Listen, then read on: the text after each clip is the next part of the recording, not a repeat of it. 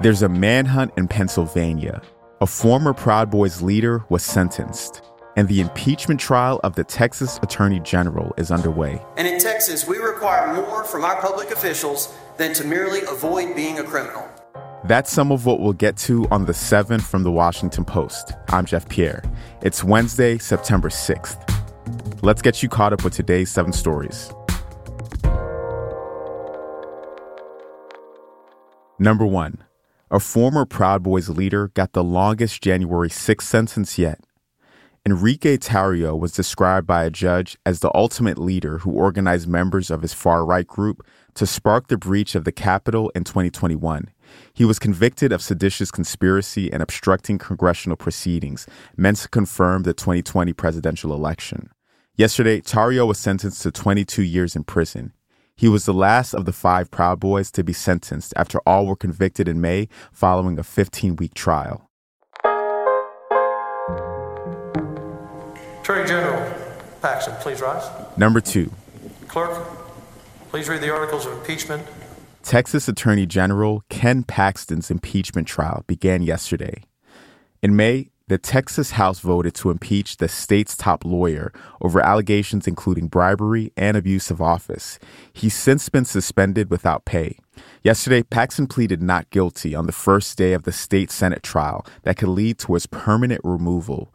One of the impeachment managers who led the House case against Paxton, Republican State Representative Andrew Murr, spoke on why Paxton should be removed.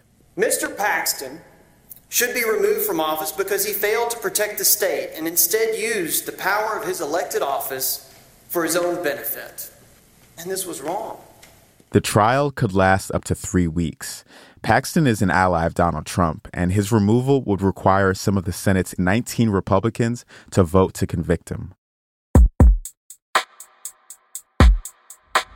Number three, the season's next major hurricane could be brewing in the Atlantic.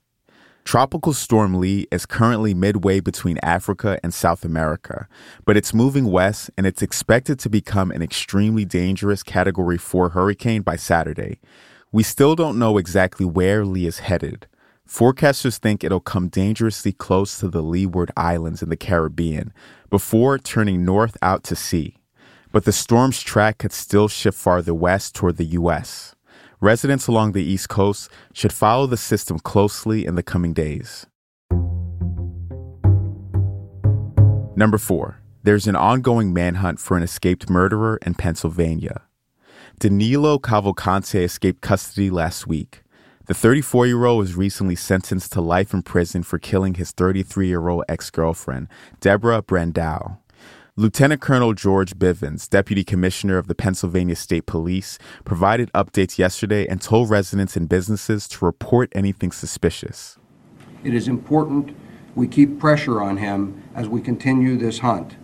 We are also asking residents and businesses anywhere in or near this area to check their home and business security cameras and call us with anything suspicious that they might observe. A tip line has been established and we can be reached at 717 562 2987. Two school districts outside Philadelphia shut down yesterday as the manhunt continued. A trail camera at Longwood Gardens in the borough of Kennett Square captured images of Cavalcante on Monday night.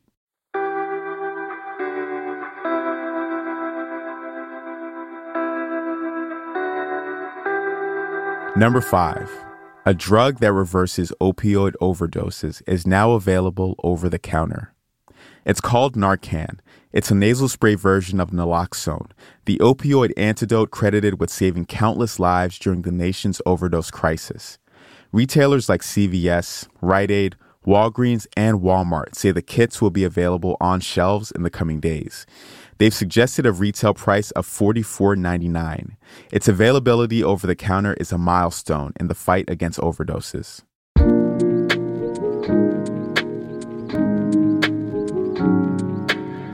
Number six, auto insurance costs are soaring across the country.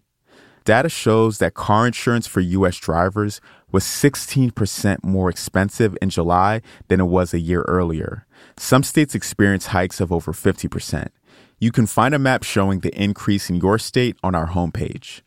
Regulators say these price hikes are due to rising repair costs and an increase in disaster related claims. States prone to floods and natural disasters had some of the steepest hikes. In Florida, premiums have soared 88% as insurers scramble to make up losses from hurricane linked damage claims.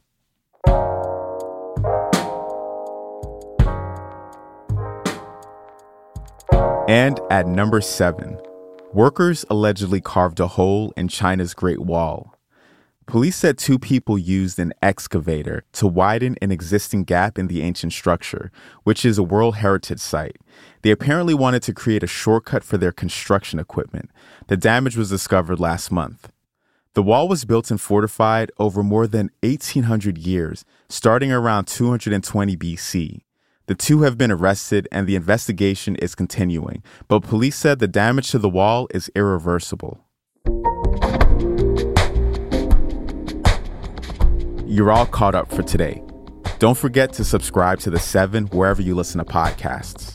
I'm Jeff Pierre, and I will meet you back here tomorrow.